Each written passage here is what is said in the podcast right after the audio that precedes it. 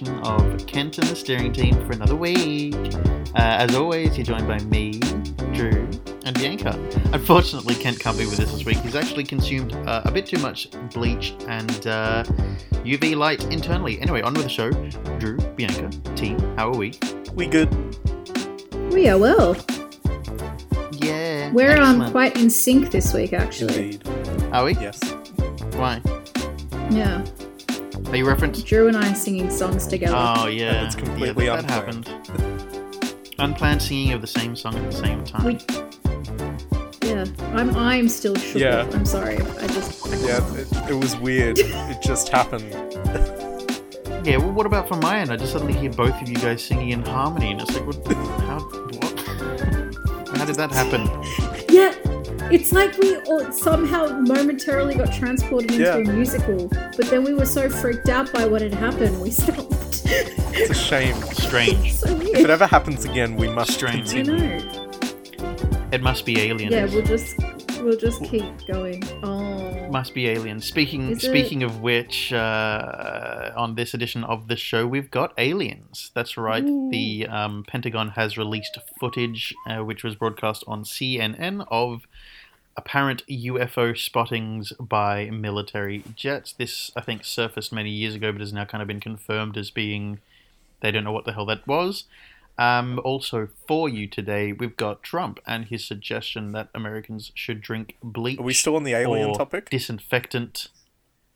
We're talking. We're now on batshit crazy. Oh, okay. Um, suggesting that Americans should drink disinfectant and uh, inject UV light into their system. Um, and uh, then beyond that, we've also got JD and Turk from Scrubs. That is Donald and Zach. Um, have a podcast, a watch along podcast, which Drew suggested that we listen to. Um, I've done that. I think Bianca and I have both listened to the first episode, and we've got more on that to come. Yeah. Okay, team Yes. team, let's begin perhaps Hi. with UFOs. UFOs. Unidentified UFOs. flying objects. That that is UFOs. actually the word for UFO in Turkish. It's called UFO. UFO. Well, that's what that's what I say if I ever see a story about one. I go, oh, fuck. um, thank you for giggling very out of pity. I appreciate that. um, yes. We got you. UFOs, though. UFOs. UFOs. Who has that story? Does anyone have the story in front of them? Um, kind of. I have know enough something about about, uh mystics, Brazilian mystics, who say that they're sent by aliens to jumpstart human evolution. Um, Oh, but alien. Hold on. I had this story before, but I keep getting messages from Carmen now, and she's interrupting my search. It's in our group. Here Yeah. we go. Pentagon's officially released UFO videos. Um, according to this is the Washington CNN, Pentagon has released three short videos showing identified aerial phenomena that had previously been released by a private company. The video shows what appears to be unidentified flying objects moving rapidly moving while recorded by infrared cameras. Two of the videos contain service members reacting in awe at how quickly the objects are moving. One voice specula- speculates that it could be a drone. Um, so basically, yeah, they've released this footage. They're, they're all both all pretty old videos. They're actually not from this year or anything. They're they're from like the last. I think this, I think one of them's from 2012. Um, yeah. Okay. Here we go. Um, yeah. So one of them's from 2012. The other one's from 2017. um, bless you. I tried to mute it. It's fine. Appreciate it. No. that was so Always love a good sneeze on air. I'm so sorry for interrupting you. Please continue. I can't. Hold on, I'm laughing too hard.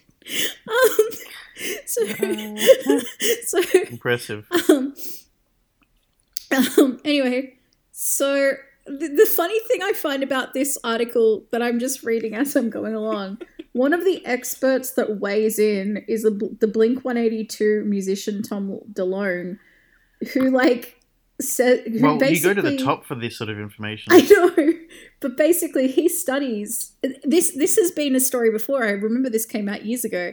But he studies unidentified area phenomena, and he has like a whole thing about it. Um, and he's got like a lot of people who they go out and they look for UFOs together. So this makes sense that he's commenting on it in the weirdest way. Um, but Expert in his field. yeah, another one. Another one. An, uh, it's also come out that in 2017, a pilot, one of the pilots who saw the unidentified object in 2004, said that it moved in ways that he could never explain. So basically, there's three videos out there that just show. It's kind of looks like infrared, um, Mm. and it just shows the aliens flying around our airspace. The first, yeah, the fir- the first clip is of what looks almost like um like a spinning top of sorts, much like the one that's in um Inception, I would say. Dreidel. And you see it kind of just, yeah, that's the word I think for dreidel. But um, it was it was kind of gliding across the the sky, and then suddenly it stops, and then it kind of spins, you know, top to bottom, like just just turning on its head a couple of times, spinning around like that. Um, before it just kind of glides off and continues on its way uh, throughout the clouds. So it's it's interesting. It's also interesting to hear the um, yeah the the uh, the guys aboard the the F-18s or the jets that were were watching this thing and just seeing them yeah totally in awe. They're they're just very confused by what they're what they're looking at, what they're seeing. Um, yeah, it's interesting stuff. So I, you know, w- Mhm. when Donald Trump first became president and announced the fact that he was going to have a space force, I think Mhm. you were the first person I messaged, and I was like, "This confirms aliens." Because the only person because because the there's always been a theory that the president of the United States has a black book that basically mm-hmm. confirms or denies aliens. That The Book that of there's always been yeah, the Book of Secrets has always been said to confirm or deny whether it's aliens exist. Like there's always been a rumor that in it it's got a, a apparently a meeting between one of the presidents and an alien, but I think that's like the extreme version of the story. But basically, yeah, aliens have been in touch with America and the president knows about it, is the story. And as soon as Donald Trump said, Yep, we've got a space force, I was like, Yeah, definitely aliens have been in touch with the US because only he would be so idiotic as to just, yeah, we're, we're, we're going to create an army to stop these aliens in case they come down because they're foreigners. Um, not to say that I don't know what the aliens want or if they want anything at all, but Clearly, The fact that they if they're released- giving us a wide berth. yeah, No, no. Well, well, actually, just before you continue, Bianca, I actually think that the reason Space Force exists isn't anything to do with the Black Book, but I think it's to do with someone from immigration mentioned to Trump that um, we're having illegal aliens come into our country, and um, you know they're invading invading different cities, and Trump went aliens. Oh my god! And then created Space Force because yeah, he got it confused and didn't realize that alien is actually a term for just someone not from there. At the end of the Yeah, day, so uh, I think that's At why. the end of That the day, we're just glad that it's likely. coming. Like, we're glad he's Hmm. done that because if he didn't, we wouldn't be getting a new show from Steve Carell. Oh, yes, yeah. that's true. That's true. Yes, uh, looking forward to that. That should be pretty it cool. drops next month. Boom. Bring it. But um, Yeah. yeah, Continue being. Oh, yeah, yeah. That's what I was gonna Like, I, I, I think. Well, obviously it's real because the Pentagon have come out and said it's real. Mhm. Like they're not hiding this. But to clarify, It's just that we don't know what it is. their technical Yeah. definition of a UFO does not strictly mean alien. It means No, unidentified. it, it literally object. means correct. Their, their definition. It's much like um, the scientific term for theory. Um, you know, it, it's Yeah. that idea that to us you go theory or you go UFO. That means aliens, or theory means you're not sure. Mm. When in reality, no, no, the terms have very different defi- definitions. In fact, for UFO, as you say, Drew, it is very literal. It is. Yeah, We haven't been able to identify there's, what it is. There's just That's as it. much chance that it's technology coming out of North Korea. Yeah. Well, there's just as much chance it's a bloody, um, you know someone from Hawaii or something, or it's someone from Brazil, or it's someone from Canada, or it's or it's a piece of kit from Europe or, or China Or or, something. Russians. It's it is, or it's the Russians. Like it, it could be literally anything. Um, it could be an unconfirmed or illegal private vessel, as in um, drone, um, being flown around, as as said. Um, yeah, it could be any number of things, but but there's no, you know, surefire way that that is an alien alien thing, as in actual outer space alien thing. Have you guys watched the Netflix documentary about all of that?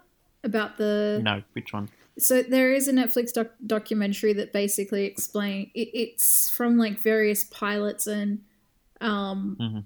people who have worked in like higher up areas of the Pentagon and all that, where they're explaining that yes, aliens do exist and what happened at Roswell and everything, and it's not it, it's all it's a lot of declassified information and then there's some people who like i can't actually talk about that it's interesting Hmm. because ba- what they can all confirm and like they talk about stuff that they found on the dark side of the moon Mm. like the stuff part that we can't see and the one thing that i got from all of that is basically that aliens are what they say is aliens are out there but they just can't be bothered with us because we're too violent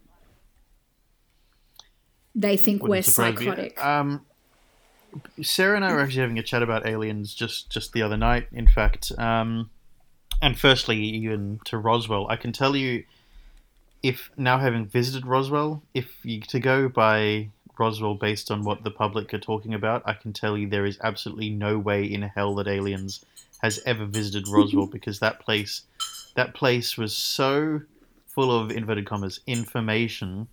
Like oh my god. I, I so so a piece of, a, a good example of, of the Roswell Alien Center whatever the hell it was um, was there was an interesting piece of uh, something that had been found at Roswell supposedly. Um, as it turns out it had actually been stolen by um, the story goes it was donated to the museum by an artist who was interested in making sculptures, by the way, um, who had happened to have inherited it from someone who knew someone who happened to be part of the Secret Service or whatever crew or CIA or whatever that attended the Roswell site just after whatever happened happened. But yeah, so it was donated by a sculpture artist to the place, and it was very much a sculpture of some kind that he had somehow inherited but just happened to be also someone that makes that sort of stuff.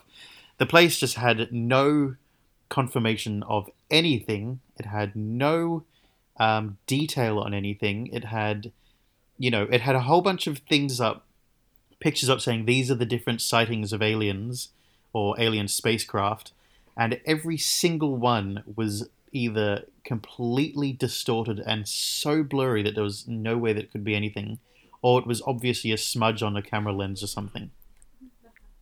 What, Was that Sarah? Oh, the, oh yeah, or, or, or, or yeah, yeah. So there, there were also images of hats that were being thrown that looked like flying saucers. that's kind of funny though Yeah. Amazing. So if if if we're going by any of the the information that this place has, or the entire city of or town of Roswell, I can tell you that aliens have never visited Roswell because there is no way in hell any of that is legitimate. Um, Maybe that's just what they the want you to conversation think. that Sarah, well, perhaps, but you know, who knows? Roswell, I can tell you, has never had.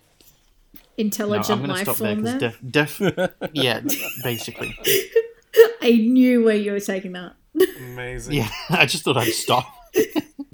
there doesn't seem to be any sign of intelligent life anywhere, basically. Um, no, going to the conversation that Sarah and I had the other day, um, she asked me if I believe that aliens are real, and I said absolutely yes, because it's impossible that the universe is the size that it is, and there isn't another random chance. I was using the idea that you know what are what's the percentage or the chance that humans exist, and it's like something like point zero zero zero zero zero one percent chance that this is what has happened and we are here, basically which to us is completely you know incontestable. It's like it's tiny. It's it's an impossible thing. Humans are impossible to exist.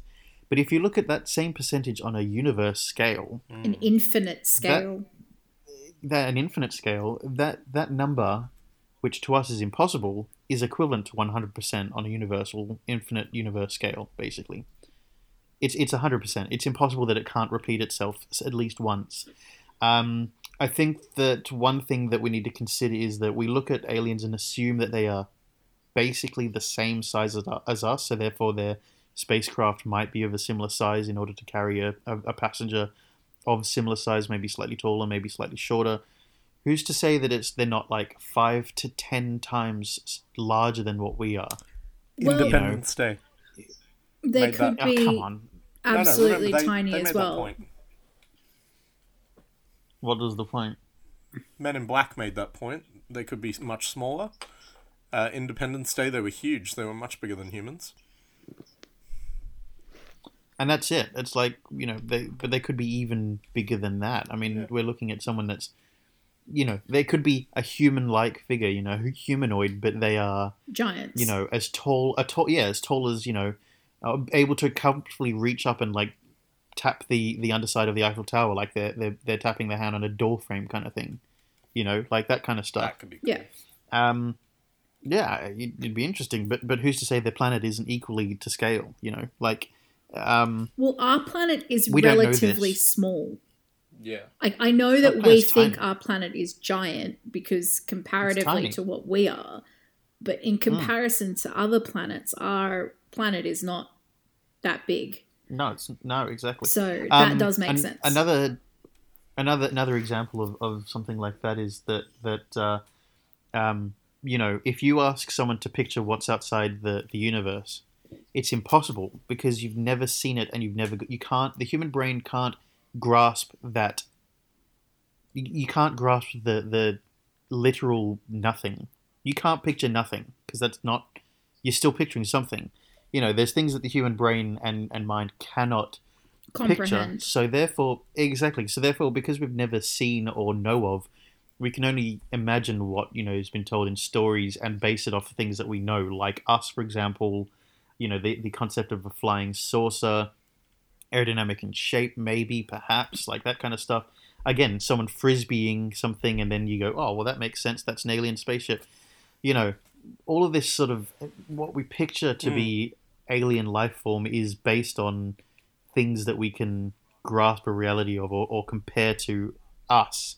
So who's to say that it's nothing completely different? And that's why I think that we've never been contacted by aliens. I think that there are no doubt aliens out there, but I don't think that contact has ever happened with mankind because I just think it's it's not possible that that it's gone undetected or it's not been not public knowledge.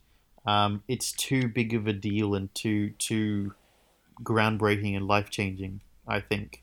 I think that there's probably life forms that are perhaps speeding at you know light speed towards us, no doubt. You know, whereas we're not at that point with technology to be able to do that, and I don't think humankind will ever be able to travel at light speed. But there's probably alien life that's heading towards us now, and knows about our existence perhaps, but they won't get here for you know 14, 15, 16 light years. You know. I don't think humans are incapable of light speed. I think that our technology is not there yet. I, I think that we are getting that technology because you've got to understand the way humans. I, I think the G forces.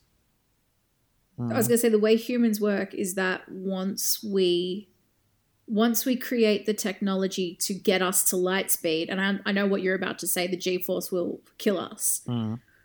once we figure out the Mm. technology to get to that humans have a way of adapting to technology really fast i mean look at what we've done since we created radio waves Yeah. in a hundred like a hundred years ago we would you could not even fathom what we would have today do you know what i mean so i i, Yeah. I think Yeah. that's holding the human race back a bit um but Well, we've, we've Again- plateaued with technology.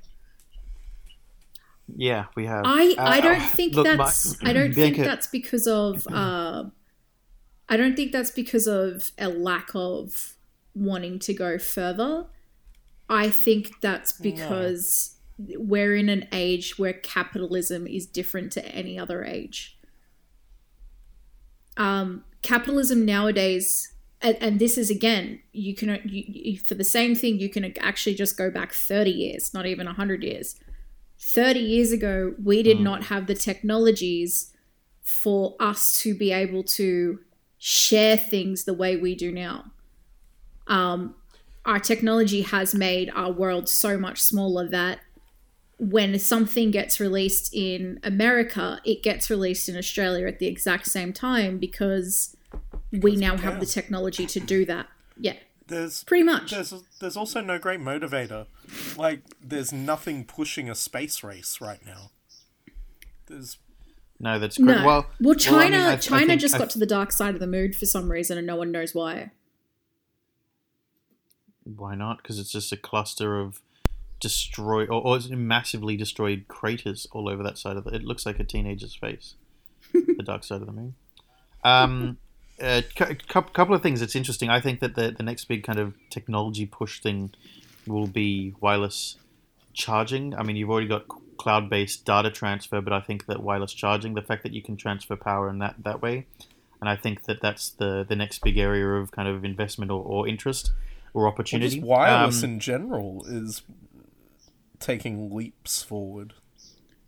Indeed, and I don't think that there is any. I think that the idea that 5G is any way harmful to humans is complete nonsense and stupidity by dumb shits that know nothing about the technology itself. Um, Dumb shits we I went to think- school with. Yes, indeed. um, that is very true. I think that um, it's an interesting fact that the dark side of the moon often gets a lot of light when there's an eclipse because the sun is on that side of the, the, the moon, basically. The dark Um, side so of the think that we moon should is send- dark because we can't see it. It's not dark necessarily Yeah. because it's actually dark. No, that that's that's true. Well, I mean, again, it's the same way that the whole entire of our solar system, well, sorry, not our solar system, but the planet Earth and all kind of rock-based planets are technically darkness and don't emit any light. It's only because of the existence of the sun that we emit light at all. Um, and therefore, we give the, the moon face um, a reflection and, and light because it's reflecting the sunlight off of Earth back to, to moon the moon like a mirror.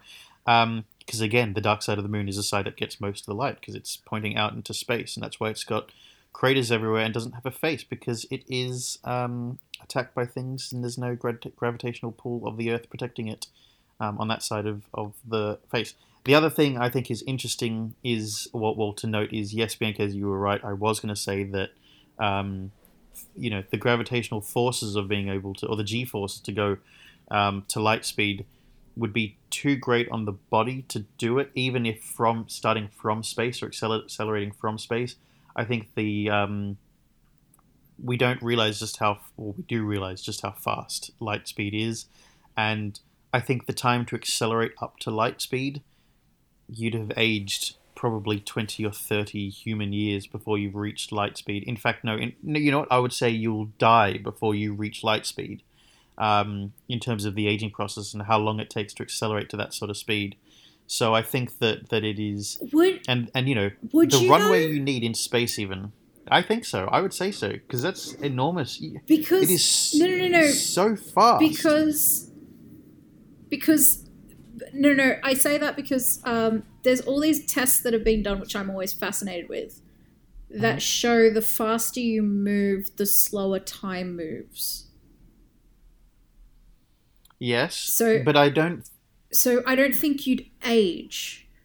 I think everyone around you, like everyone outside of light speed, would age, but I think inside you'd stay the same age. Yeah, it's that it's that idea that it, you can bounce a tennis ball on a cruise ship and it doesn't end up at the back of the ship. You know, it travels with you. It's inertia. Yeah. Um. Yes, I guess, but also I still think that. Um. I, st- I still think you would age I, I- because because okay you would age probably at the normal normal time span of a human but I think that you would age to the point where you are it still takes you a lifetime and then suddenly on your deathbed it goes oh we've reached light speed and you go yay and you You're die talking about the I- I, speed up think that it would take so long yeah, Yeah. The, the speeding up process because it would be so long, and also a runway straight enough in space to get to light speed.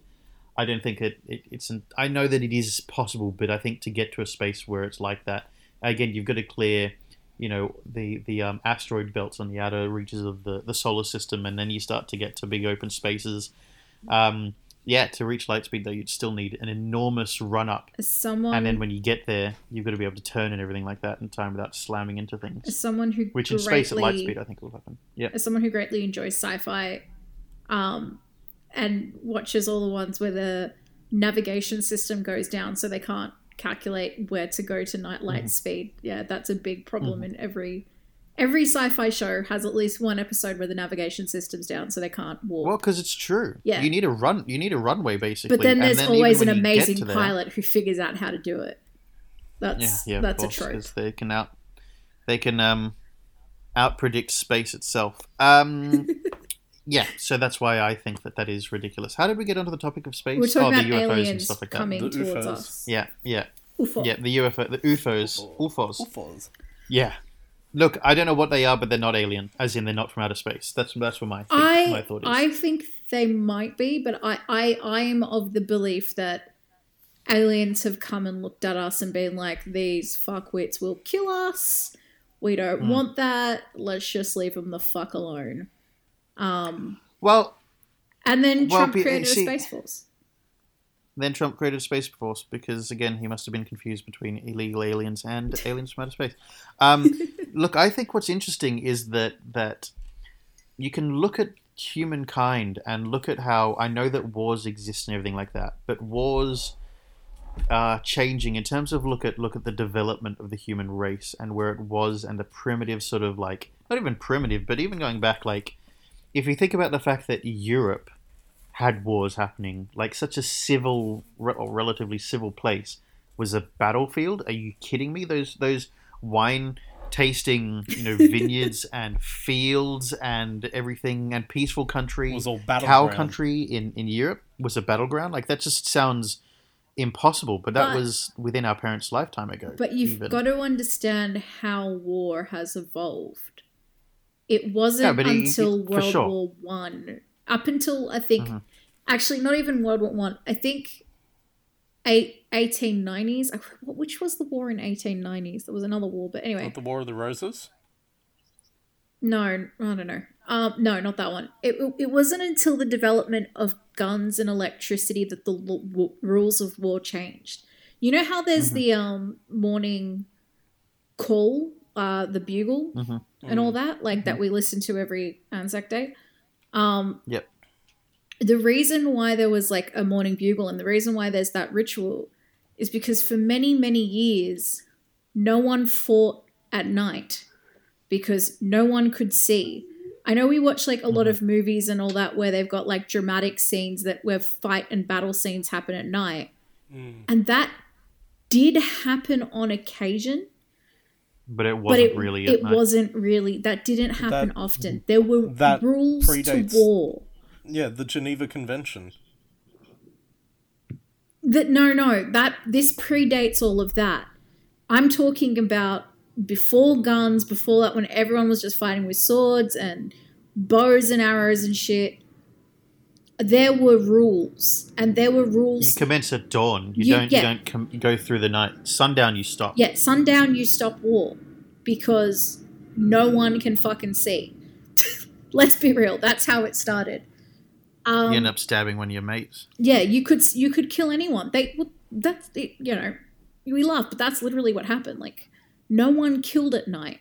So it wasn't until we started getting like torches and lamps, like electrical ones and all that, Yeah. and then people started fighting at night. And you've got to understand how that fucking changed war. You could be civil when you're just fighting during the day. Do you know what I mean? Mm. Like you, you they're fighting with swords face to face. Someone gets tired and like it, it's not as it, it it's not as brutal in a weird way. They they could be beheading each other, but there's something about fighting with guns that makes it even more savage in my opinion. Yeah, it takes the Which- honor out of it. Well- Yeah. Well. Well. And but then but then again, you look at it. Look at it like how you know. Again, you think of humankind in terms of our development. Europe was a battleground. The United States, within the United States, it's still a shithole, but it is. It was a you know you know a hellhole of, of, of savagery, very much the middle parts of the USA. Um, but you know that that was the Civil War. That was that was a battleground. You know, you think about the fact that there were battlegrounds in what we mostly conceive as or, or deem to be Suburbs. completely developed countries. Yeah, not just suburbs, but developed worlds. And then you look at the fact that war still happens and battlefields still happen on developed, developing nations and stuff like that. And and um, it's this idea that humankind, you can kind of see a timeline looking across where wars are happening of this idea of developing or developed, and um, again for an alien kind or, or a, you know a, a, an entire civilization from another universe, another universe, another galaxy or planet or whatever, looking at us might be like, look at that, they're just a couple steps behind us. Imagine that. Soon they're going to have not, no wars at all. Like, wow, they they remember when we were there? You know, looking back like our decades, whatever it may be in our in our way of looking at it, Our calendar they're not years. far behind. Yeah, like you know, it's just interesting that that idea that that um, we may be too primitive for them, but at the same time, it'd be fascinating as well. The the, the primitive, what's primitive to us, or primitive to them, may be not to us or and to and there them. may be planets where they're more primitive than us. Maybe there are planets that don't know about us because they're not at that stage. correct. What I would find Correct, interesting is that correct. I am of the belief that majority of civilizations have religion in order to contain, maintain order. So what would their religions be? Pro- I would say it's probably something similar. There's an almighty above. Drew, I know this is a difficult topic for you because, but anyway, Sorry, I think Drew. Bianca, you're absolutely right. It's not. I, d- hon- but I, honestly, I, I it's think you're not. right. I, I, I think that it's um, probably an almighty above. There's there's always got to be a concept of al- an almighty. You know, Exactly. you've got to be kept honest. Yeah, but there's there's di- like polytheistic, monotheistic, spiritual, like um No doubt. No doubt. what like I'd just be interested to see But- how their religions developed versus how ours developed. Hmm. But it stands And to how- reason. But it stands to reason that theirs would like they would have multiple ones like we would, and that they would follow similar tenets to us. And I'm sure there's always going to be disagreements based on who's right and who's wrong. And Yeah. then there's going to be cases like the Catholic Church, for example, where it's about greed and, and Yep. purely about greed. Yeah. So I think that there is that that's something that has to Rick and Morty everywhere. delves Everyone into it quite wants to- well. Yeah, I agree. I agree. There's the um, when, when is it? It's the when they the the power cell that powers his brake Yeah. lights or his his car. yeah, he goes into that world. Yeah. yeah. It's an almighty. That, that I love episode, there is an almighty above them. Episode's brilliant. it is, It is but brilliant. it but it it's, again, it's the encapsulates that concept perfectly. Mm, exactly. Exactly. Yeah. Um, team. Yes, Yes. Uh, I think that perhaps we should discuss what were the other topics. Let's quickly discuss Trump um, once again because we're on the topic of Trump. Trump, Trump, Um, Trump. and uh, talking about him shining light out of his ass and uh, people wanting to That's eat that that's shit not up 'cause shining a batshit light. That's just the shine of the bleach. true. Um, his golden face. Funny. Oh my God. Uh, yes, let's get to that. Then let's get to our main topic, which I say main topic. We've got half an hour or so left to go, and we're still only talking about the first bloody topic. Quickly, Yes. Trump declared, and he has since come out and said it was sarcasm or it was a trick to see before if we the media get would to the sarcasm, the fact Mm. that he started questioning the fact that can we drink bleach? Yeah. Okay. So so we're talking about the fact that Trump declared. Well, he didn't declare, but he openly asked the question, almost suggesting as perhaps this would be a great way to get ahead of the game. Which, if you're a very simple-minded person and you say the president's suggesting a shortcut to get ahead of this kind of world issue, I know I'm going to do what the president says and take the shortcut. So whether he was being sarcastic or not, or just questioning it, as he's now also claiming among many of his excuses um, that he was doing, he basically questioned his medical experts that he had with him whether or not um, consumption of disinfectants, i.e., bleach, um, or whether you know having UV injections may be a good way of being able to defeat the virus because it's been proven and his logic was in some ways there in that he is right. If you wash your hands with a disinfectant, it rids the germs. So his logic was, if I consume said disinfectants, will that clean the inside of the body? Look, you can see his logic and his line of questioning. Can I? But I don't think anything as stupid has ever been asked, even during the times of George W. Bush. No, do you know what the exact context of all of it was? Did you listen to the beforehand? Because I want I listened to the entire conference. Mm. Mhm. So beforehand, they were talking about how they had like they'd been testing against the virus, and I'm talking about testing. Mm-hmm. Well, what I'm assuming is testing in like a petri dish, and Mm-hmm. they had shone UV lights on the virus, and it responded. It went like down, and that they'd injected disinfected into the virus, and the virus had died. That was the context of the presentation that the doctors did. So then Trump turns around and asks, Well, can we just shine UV lights on the skin and can we just inject our people with disinfectant? And the doctor just kind of looked at him like, What the fuck are you No. asking? She's just like, Um, hmm, um, no. Well, I look again. Again, I don't have a problem with look, uh, not bashing intelligence. But if you're stupid enough to believe that that's possible, no problem. Okay, look, there's some issues there, but no problem. That's fine. That's not an issue. The issue comes when you use an open forum, and that's why I made a Facebook status about it. Basically, where someone was complaining. Uh, I screenshotted a tweet where someone was complaining about them being in lockdown for 41 days only for now the president to come out and suggest injecting bleach and UV light. Um, the issue, though, is that if you're going to use those daily briefings and on an open mic to the entire nation, a nation which has probably statistically some of the stupidest people on earth, and you're going to stand up there and suggest a shortcut or a cure just just questioning or asking just asking the question. Not a problem to ask it but that's for the press to ask the questions and you to have the answers or shut up and give it to someone that has the answer.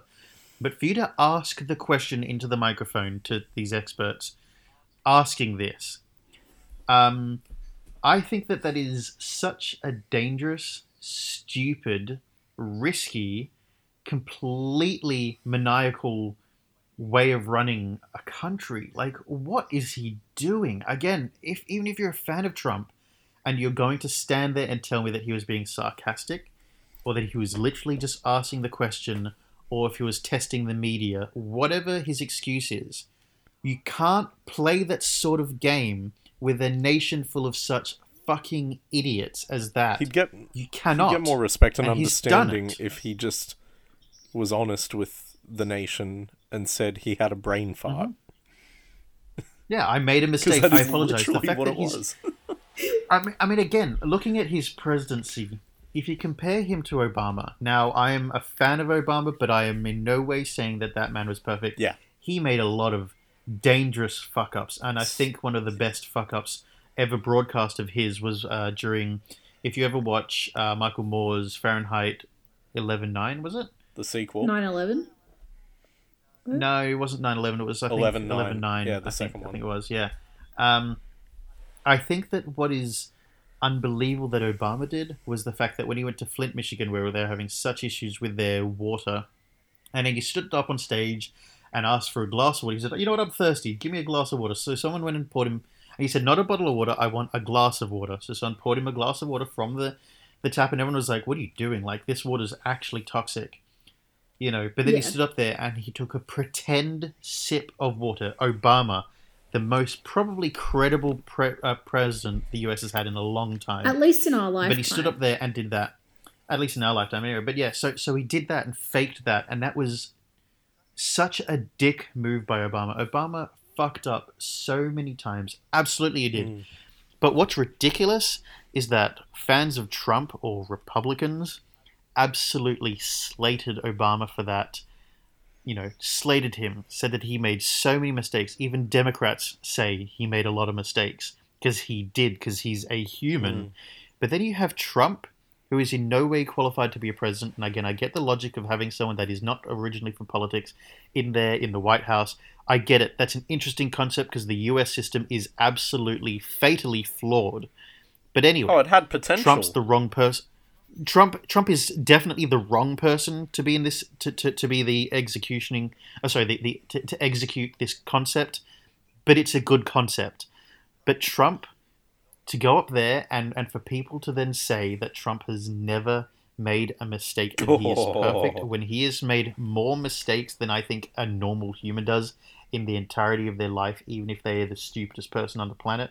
Yeah, I think there's some issues because his arrogance is blinded him mm. so much, and his supporters, you know, blowing such smoke up his ass by saying he's never made a mistake, gives him more confidence to go on rampages like this, where he can then make a fuck up, a colossal, life threatening, or definitely murderous mistake like this, because I will say it's murder because of his intent behind this.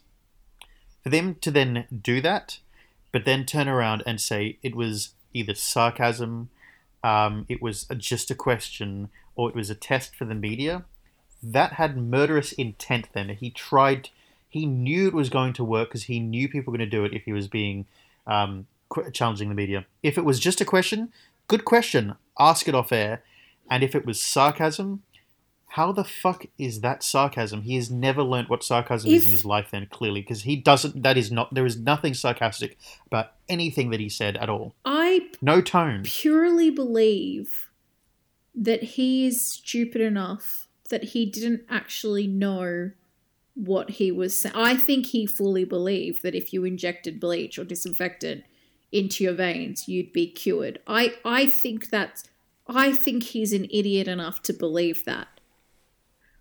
But I'm I'm also convinced, Bianca. Uh, just quickly on that, I'm also convinced that Trump is stupid enough that he doesn't know what the fuck he's saying most of the time. That's why he uses words like the best, the greatest, beautiful. no one huge. knows more than I do. Use words like that. No one knows this better than me. you Make stuff like that. He uses language like that because he doesn't know what the fuck he's going to say next. Actually, my father and I were talking about this, and if I mean Philip and uh, Drew know this because they've spoken to my father in the past. My dad has some really classic liners, and my dad was like last night going, "No, Trump is actually quite intelligent." He goes, "He knows the only way to convince someone else that you know something is to repeat it over and over again." He goes, and Yeah. that's what you, he does. He goes, even when he fucks up, he just repeats it over and over again, and then people believe him because you know if someone's saying it a hundred times, you, it's just going to be in your head that it's right. But um, I think I was going to say, he's both very smart and very dumb. I think he knows how to lie. Yeah. Not not lie. He actually no. He knows how to scream long enough to get his way. He was great at throwing tantrums as a child, and it worked up until it still works. But um, Yeah. no. So uh, some people have drunk this disinfectant, and if you are someone who's listening and have considered drinking disinfectant to cure yourself from coronavirus, don't Don't. because um, there are people across America who have been calling the poison. The the number of calls to the poison hotline and, and to the COVID nineteen hotline asking, "Can I drink disinfectant?" Um, are apparently in the ridiculous numbers. Um, and two days ago, uh, Trump, uh, a reporter asked Trump, um, about it and was asking, you know, what do you think of all these people who are trying to drink the disinfectant? And Trump's reply was he can't imagine why there are Americans drinking disinfectant. Has he been to I his own country Trump- anytime soon? I, I think that Trump's issue is that he is.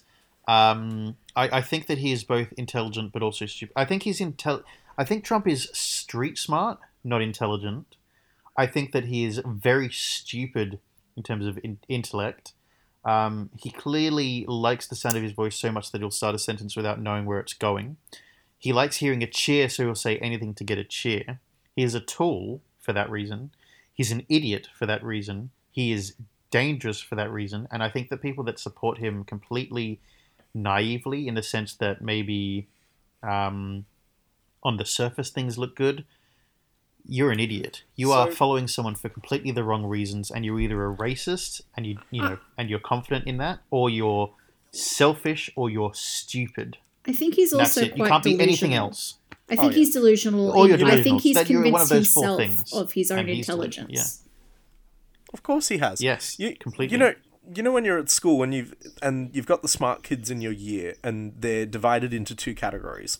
You've got Mm-hmm. the kids that are naturally bright and intelligent where it just comes easy to them.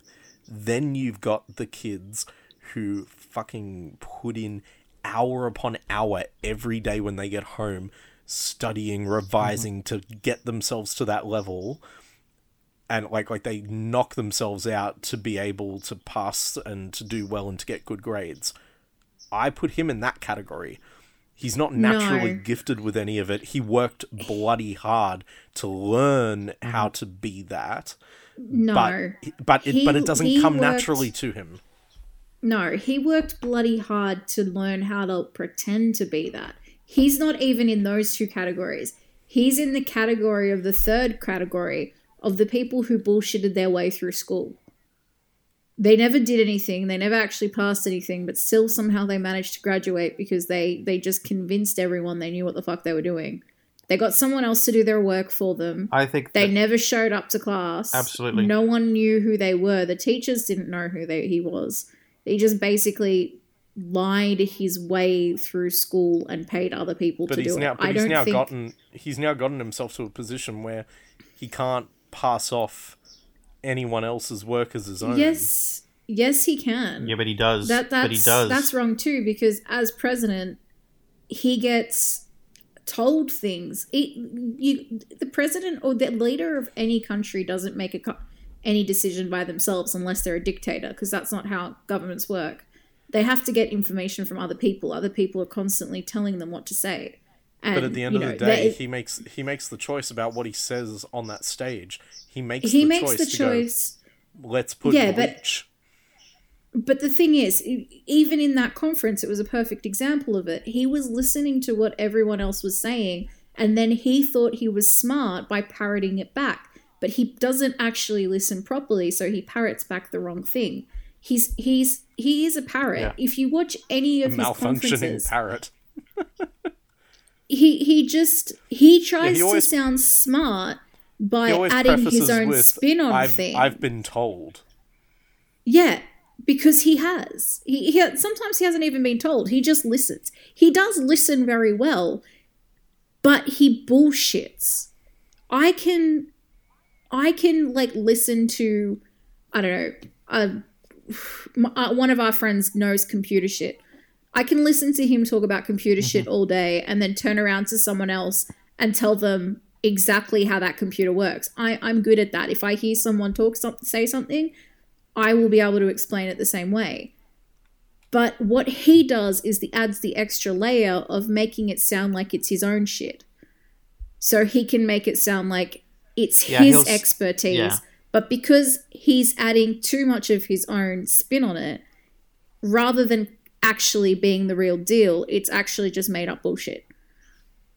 I, just quickly, one one last thing before we move on is is I saw a great Reddit comment where someone said, um, "Trump, as you say, Bianca, Trump starts his questions or or Drew. I'm, I'm sorry, I've forgotten who said it already, but um, uh, Trump starts his sentences with, "I've heard" or "They say," but never says who said it. Oh, a team of Um, experts usually, or and then, or, or um, his team, or but but yeah.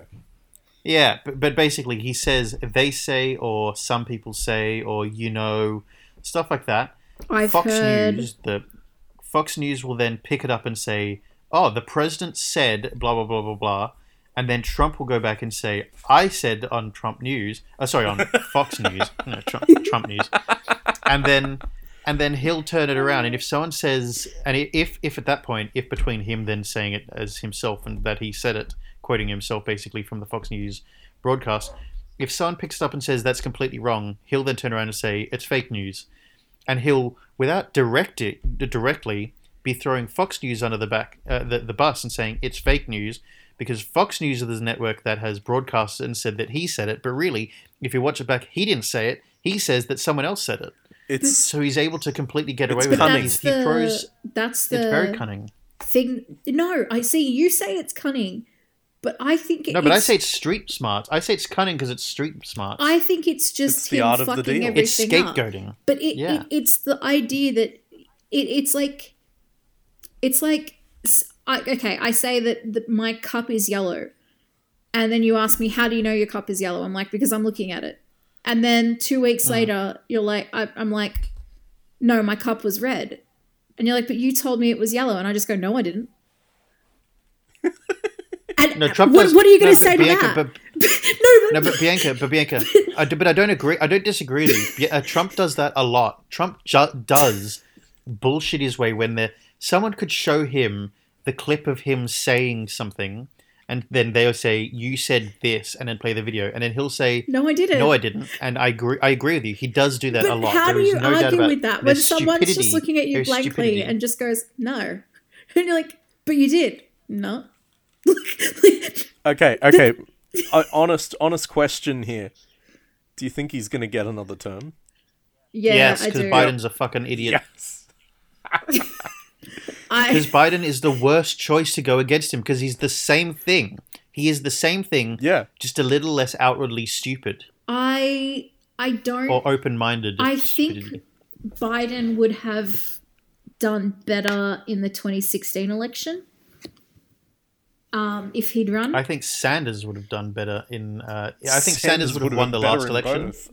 both. no. What? Sanders would have won the last election, but then the Democrats shot themselves in the foot and put Hillary up, who was completely divisive from the start.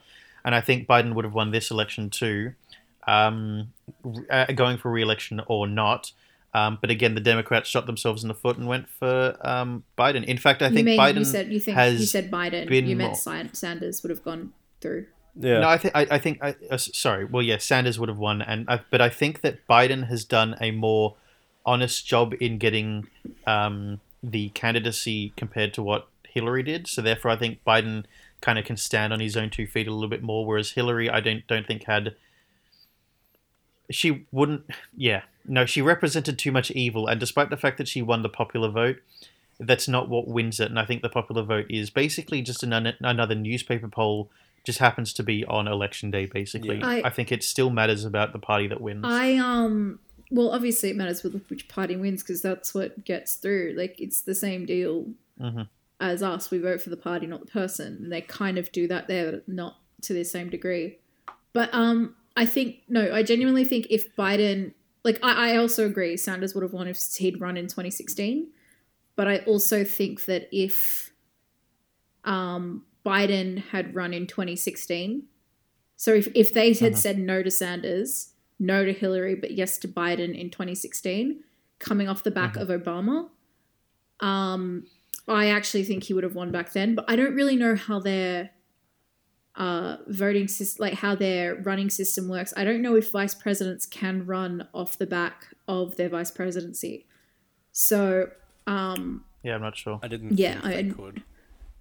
So, but again, if he'd run before, I think he would have, if he was allowed to, and if he had run at, in 2016, I think he would have won then, but I don't think he can win now. Make sense? no i i, I agree. Yeah. Yeah. Um, um drew? Philip, uh, sorry bianca I cut you off there. Did you have one last point on the topic? No, I was going to say what you're about to say now. okay drew um please lead us away. Tell us the news. Tell us what we've been listening to this week um and uh yes all right. So I I was bashing on about it for what the last week or two now. yes Yeah. Okay. So isolation's driving everyone a little insane around the world. Um, by the way, I just this is a briefest of tangents because I am looking at the clock, but I just want to point out that as much as there's been a lot of crazy involved with all this isolation business, I'm actually enjoying the heck out of all the good that's coming from it. I really am. no there's definitely enjoyment There's- from this as there's as a lot of good there's coming out. a lot of of pain this. and suffering but there's good Yeah, I think um, agree. it's pushed the creative industry in ways that hasn't, the creative industry hasn't been pushed in years.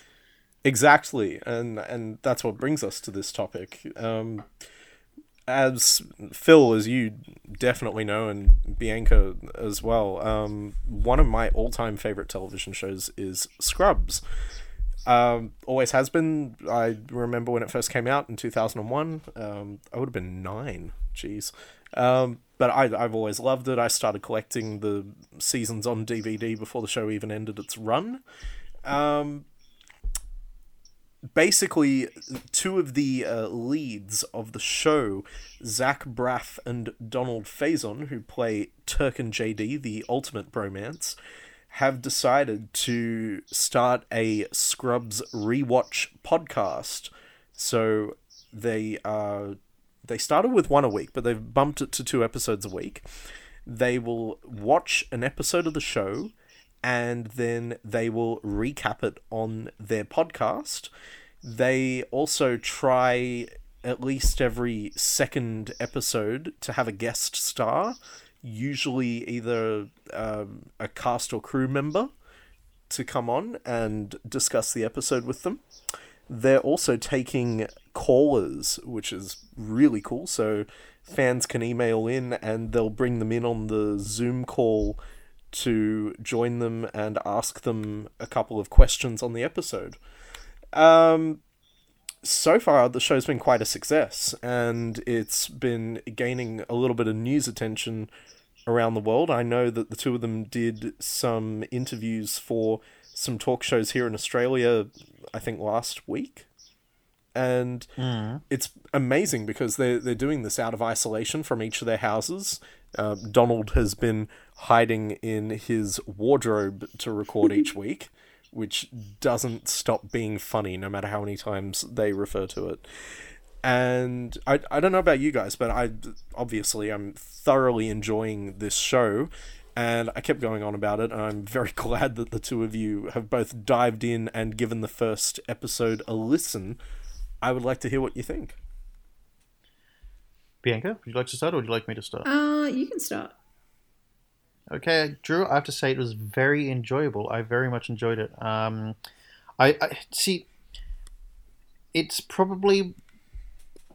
It's funny. As a young kid, I hated the idea of director's commentary or, or commentary over over things, but I now absolutely love it so much. I love hearing behind the scenes, what was around the corner of the set, what was you know so and so forth, all the all the different things like that. So I love that sort of thing anyway.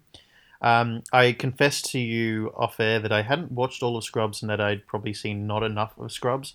I think the most I ever saw of it was when it used to be on, um, long after it had been like a first run show. It was on, I think, Channel 7's um, afternoon television lineup Yeah. after school. Yeah. So I used to watch that, and, and that's probably where I saw most of Scrubs. Um, Did um, or, or the most that I'd seen. did you go back and watch the first episode?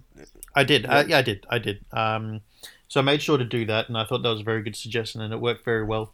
Um, but uh, but uh, look, uh, Scrubs isn't one of my favorite TV shows, but I can totally see why it is one of yours. Um, I think that the genuine friendship that came from it is excellent as well. Um, I like, I appreciate that, but also the fact that Scrubs is, it is the the most medically accurate television show of all time. Um, I think that Scrubs is very interesting in terms of its character um, development. I also think that the characters are very interesting. I like the setting. I love the fact that, or the juxtaposition between comedy and very serious. Um, the issues that it faces as well, and and uh, yeah, I, I, I- enjoy that, and I also like the banter between background characters. Scrubs an awesome show, and so the podcast I think was perfect. It gave us the right amount of commentary, but then also behind the scenes. And I think that was perfect. So it commentated on the episode, it com- commentated on the the setting, on the time, where things were at in the world, um, how Scrubs or this was kind of relevant to that, and how it was cutting edge and stuff. Um, you know, they referenced the scene. Um, there's a scene where one of the characters takes their top off and is in their bra only, and they were talking about how that was cutting edge for um, network television at the time. It was the early And it's two just thousands that it started, didn't it? Two thousand It was like Yeah, yeah. Yeah. I also I also can tell you that the set that they uses was from the tel television show. My wife and kids. Um, My My wife, Wife and and kids. yep. Yeah, I saw it and I was like, "The house! It's my wife and kids!" yeah.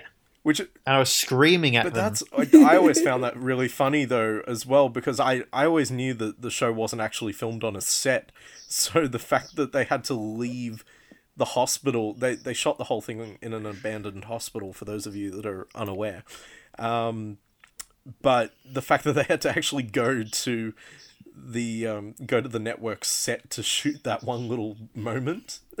See, I I didn't thought that know was that, it was though. an abandoned hospital. I actually thought it was a set.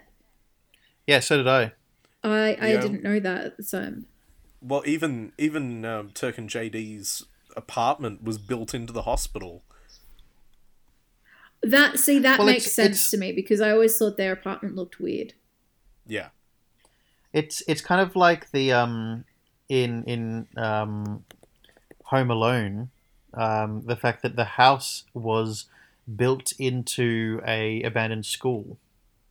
Really? They built the whole set in an abandoned school. Yeah, yeah. So there's Yeah. a, there's a television show on Netflix. I don't know if you've seen it. the movies that made where us. they where they yeah the movies that made us and they they talk about that exactly the fact that that was built in And- a in a school. And just like Scrubs, um, it wasn't just the set; it was the production offices and everything that was built into it. oh, cool.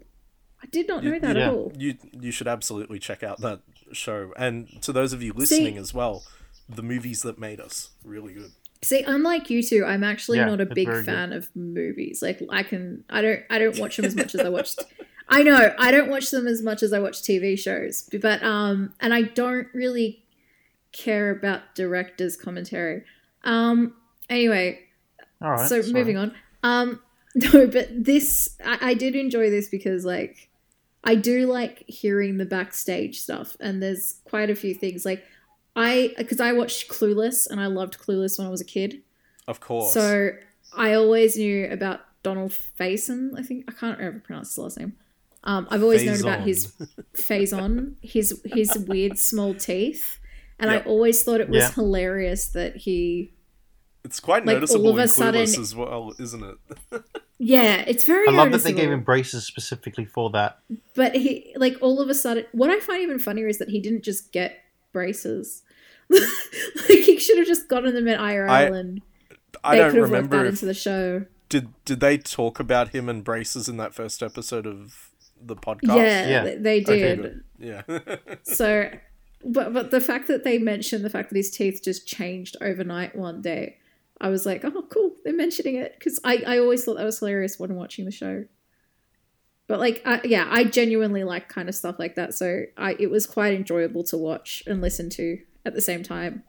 There's something about I the two I of did them. the same time thing. What do you mean you did the same time thing?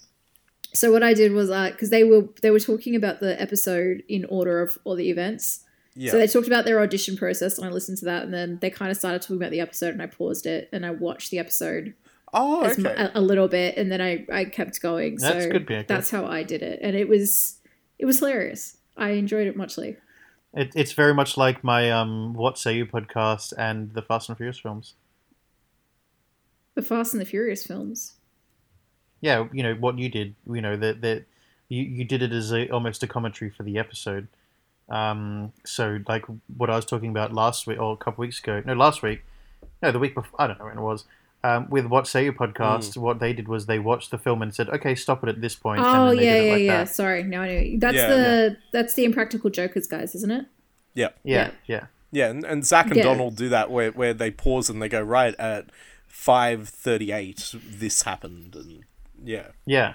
Yeah. So, but I did that for the first one, which I don't think they talk about times in that one, but No, they don't. No, they, Yeah, they do it- they do pick it up a lot more though as, as you keep listening to the episodes. They do that a lot more, and certainly after the um, so you guys have listened to the first episode. The second episode, they roped in the creator of the show, Bill Lawrence, to come on for an episode.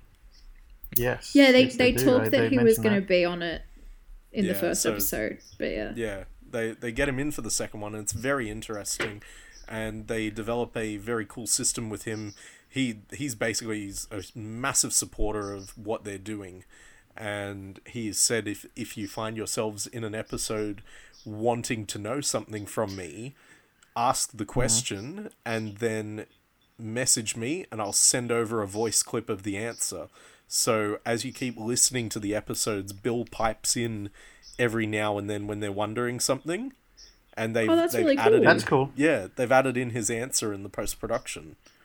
It's really Well, clever. um, Well, like no, I was gonna say like the reason why I think it's interesting to do with that with Scrubs is because going back to Scrubs being very cutting edge in network television, if you hmm. think of all of the comedy office work environment dramas, that was kind of like the first one.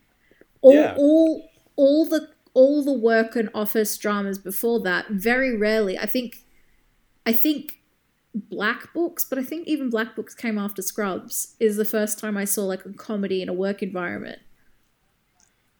But it yeah, that it's like one of the first ones, and they did it with a medical show. I think it predates Office and Parks and Recs and all of those kind of Yeah. shows. It does. And it The, kind um, of set up the yeah. format for that. The only time I've seen medical do anything even remotely close to Scrubs is MASH. And they, they reference MASH a, a couple of times in Scrubs, and certainly Zach and Donald talk about it a little bit in the podcast as well. The fact that they knew Well, that what they were doing had, in many respects, had only been done by MASH.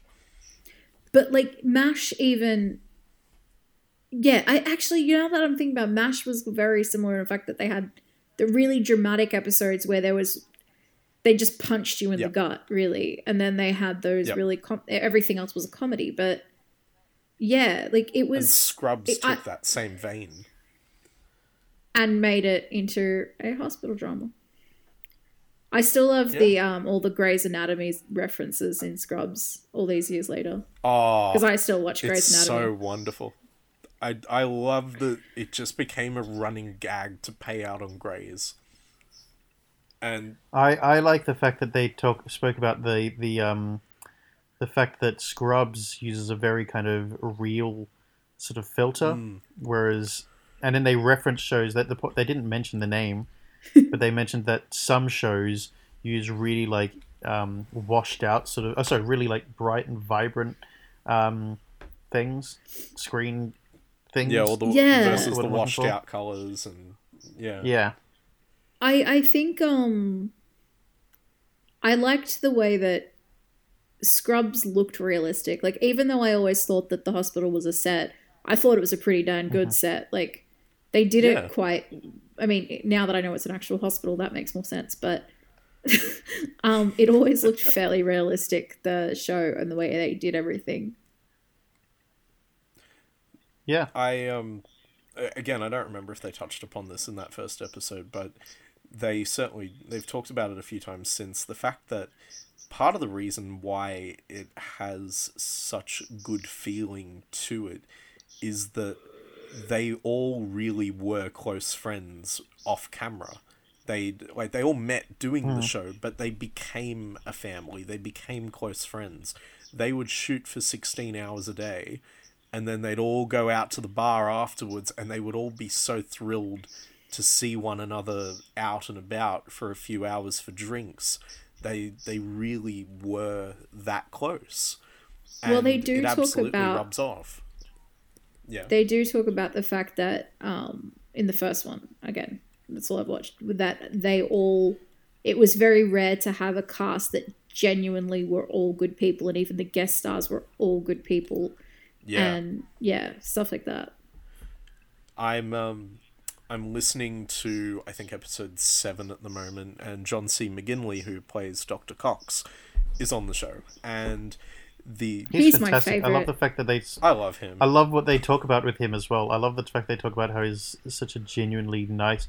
He's just as intense, but but he's oh wait, nice wait, intenseness. wait till you hear him. He calls Zach Zachy, and it's the most heart melting thing because it's it's pure genuine love. Like That's cute. it, it is him. amazing. But I didn't um, realize he was sixty. Sorry, I that I was googling him Yeah. earlier, and he, he just turned sixty recently. I'm like, fuck. Yeah, but it, it, it's wonderful hearing him, and it's interesting because the episode he's there talking about is the episode that Sean Hayes was on, and that particular episode it was shot as 9-11 happened, and they actually had to cease filming for a couple of days, and for most of them, they don't remember how they even got through the recording of that episode because everyone was just in a daze for for the weeks following, and they they can't even remember how they got through that shoot. It's Yeah. really interesting. uh, And John McGinley's brother was in one of the towers when they got hit. Shit. Okay. He got out. He got out. Like he he survived, but it's when you listen to the episode, you'll you'll hear him talk about it in detail. But the effect that it had on all of them, and the fact that they can look back on that episode and they can see that all of them look distracted and they all seem like they're on autopilot. Like hmm. all of them, Wait. all of them seem preoccupied in that episode. I completely forgot that Sean Hayes was on Scrubs. For one haven't- episode, yeah, I know, but I I love Yeah. Sean Hayes, so that's a big deal for me. I'm Do a massive Will and Grace fan. do you remember the episode? He he's got facial hair going and everything. No, I, I I had to actually just Google that. I'm like, what the fuck? What do you mean Sean Hayes was on Scrubs? Um, Well, he was one of was- their biggest supporters when the pilot episode got put up, and when they were bidding to get it run to full series. He was one of he'd seen the pilot and was a massive fan and really wanted them to get picked up to series. I completely believe that because Sean Hayes is one of those people that just once he likes something, he'll fucking endorse it. His Twitter is awesome, but he like endorses shit and supports people and does a lot. He's pretty cool. I like Sean Hayes. Yeah, I I think he's a great guy. Um, he seems like one of one of those rare few that just sort of lets himself fly under the radar because he is a just a genuinely nice guy. Yeah, he's also bless done a lot of Broadway. Like he's a bit of a Broadway Yeah. person more than. But anyway, um, yeah, I do. I do muchly like the podcast.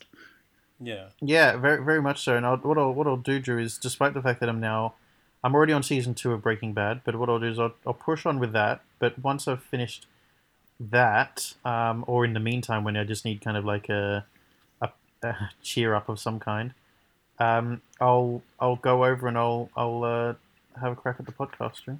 Have a crack at it, and if you feel so inclined, have have a rewatch of Scrubs or have a proper watch of Scrubs. Well, well, what what what I'm going to do is I'm going to watch along with the, the podcast. I like that. I'm I do not have the patience for that. I just put on season five tonight because I've been powering through it. I see. Well, okay, fair enough. but it's it's really fun and it's great listening to them and it's great having them back together again like this. That the name of their podcast for those of you out there that want to listen to it is called Fake Doctors, Real Friends, and it it is true. It, it's very true. The the two of them became best friends as a result of the show. Yeah, mm-hmm. That's true. I like. I like how they start, um, ribbing on each other during the episode. the stuff that's coming out, uh, like the the more episodes they do, the more things we're hearing about, especially behind the scenes. Oh my god, it's I do really, I do really hope that they get Tom um, Cavanagh to come on the show I have because no I doubt that they absolutely will. love Dan Dorian. He's he's great, and the the weird way in which you're like, oh my god, like of course he's playing the brother when I have his Yeah. autograph. I, I got his autograph. Um, who's the guy that plays the sexist doctor? Um, Kelso. No, no, not him. The The- the, one the that's Todd? always high fiving himself. The Todd. The I Ralph got- Macchio. I, yeah, Ralph Macchio, and I got Hooch's autographs at Comic Con one year. You've met Phill Lewis. Pardon? You've met Phill Lewis. Hooch. Yeah, That is so cool. yeah. I have all their Sorry, autographs that's- in that's my my- bedroom somewhere. Drew's mind's blown. That's my favorite thing right now because he is amazing. I like that's childhood there, the suite life of Zack and Cody, where he runs Oh, the hotel. Yeah, no, I got, I got, I got him to sign something with Hooch on it because he Did- was did he there say with the the, other for you? Scrubs guys. No, no, I didn't ask. I was, I was technically a volunteer, so I wasn't supposed to be doing that kind of shit. But Um, I was minding their cues all day. You did it anyway. Fun fact Uh, with Hooch. It was the last end. It was like You- right at the end of the thing. You know, there's an episode where they get Hooch to work with Dr. Turner just so they, they can do Turner and Hooch. Dr. Dr. Turner is played by Tom Hanks's brother in it. Tom, Excellent. Just I'm just for glad. funsies. sorry, this is random, but I was watching this yesterday. But Tom Hanks's brother voices all the Woody stuff that Tom Hanks doesn't. Yeah, I know Correct. I didn't I know know that. that. Including the uh, short films for Pixar. Yeah, and a lot of the toys. yep. yep. Because They don't sound entirely the same though. They they do There is a difference, yeah. different. Anyway, I'm looking at the clock, and we've had, and this is our second week of bumper episode, I think. Yeah, I think so. Oopsie daisy. Whoops. But that's okay. It's it's all in it's all in fun. Um, anything else to add, Drew? It's a great podcast. I'm glad you brought it to us. I can only suggest that people do the same sort of thing for. I yeah, Um, I, I would just urge everyone to not only to go and check out this podcast, but you know what, Scrubs. It's what better time to go and rewatch Scrubs. It's we all need a bit of humor in our lives, and it's just something that makes you feel good, and it, it also makes you feel bad. It makes you feel everything. But and you get better medical facts than you get from Donald Trump.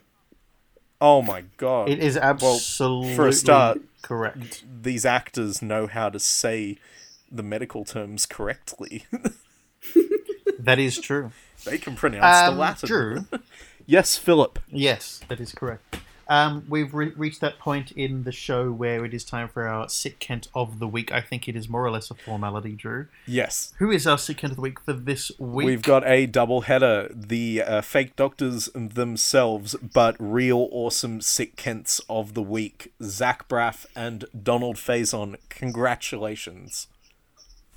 Absolutely couldn't agree more. Yeah, completely. They are, yeah, they are our sick Kent of the week. That is good stuff. Um, yeah, well done, team. You are you are our sick Kent of the weeks. Um, now for us, team. Yes. we are now at the end of our podcast because yes, you were right, Drew. It is quite over time, but that's it. Okay, a okay. If the conversation's good, we'll keep it going. Um, yes, I thank you both very much as always. And thank you. Thank you No guys. worries at all. No, no problem at all. Thank you, Bianca. And um, yes, join us again next week where we'll have more fun and frivolity and random conversations about whatever we choose to talk about.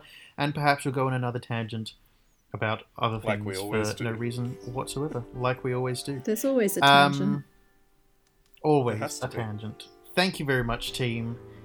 Now, let us end this show with who am I going to pick on this week? Uh, Drew. How do we end the show? Yep.